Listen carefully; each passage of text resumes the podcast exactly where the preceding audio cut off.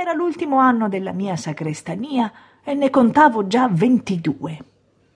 Una sera di novembre, all'imbrunire, me ne stavo seduto al di fuori della nostra casetta, sul carro di un vicino, e guardavo in fondo alla via. Siccome faceva freddo, nessuno si degnava di tenermi compagnia, e anch'io, certo, se non fossi stato spinto da un forte motivo, non sarei rimasto là. Vedevo i monti, già coperti di neve, tutti velati di nebbia. Sentivo giù dal cielo fosco stillare un'umidità gelata che trapassava il mio cappotto e il vento freddo mi imporporava il naso, eppure non mi muovevo. Il campanile nero di San Giuliano, facendo di tanto in tanto capolino fra la nebbia e le tinte fosche dell'imbrunire, m'avvertiva esser l'ora di recarmi a sonare l'ave Eppure io restavo là, duro, stecchito, immemore del mio dovere.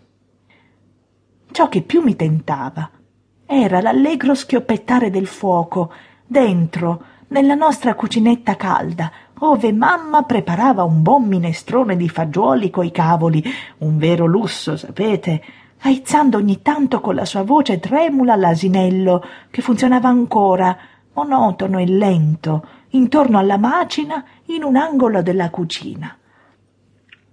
Guardavo ogni tanto il tetto basso e umido che fumava. Il pensiero del buon fuoco accresceva il mio freddo, eppure non mi muovevo, come fossi incantato. Ah sì, ero proprio incantato.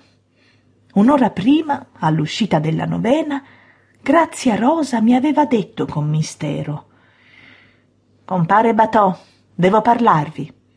Attendetemi fra un'ora davanti a casa vostra. Grazie a Rosa, parlarmi, darmi un convegno.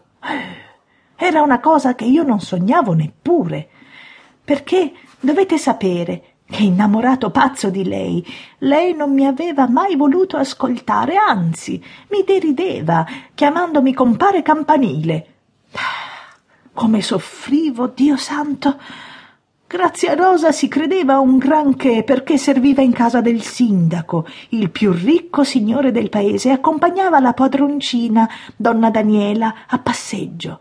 Era una bella ragazza, Grazia Rosa, con gli occhi verdi, e io ne andavo pazzo. Ma lei non mi dava uno sguardo, anzi, pretendeva di maritarsi con un signore.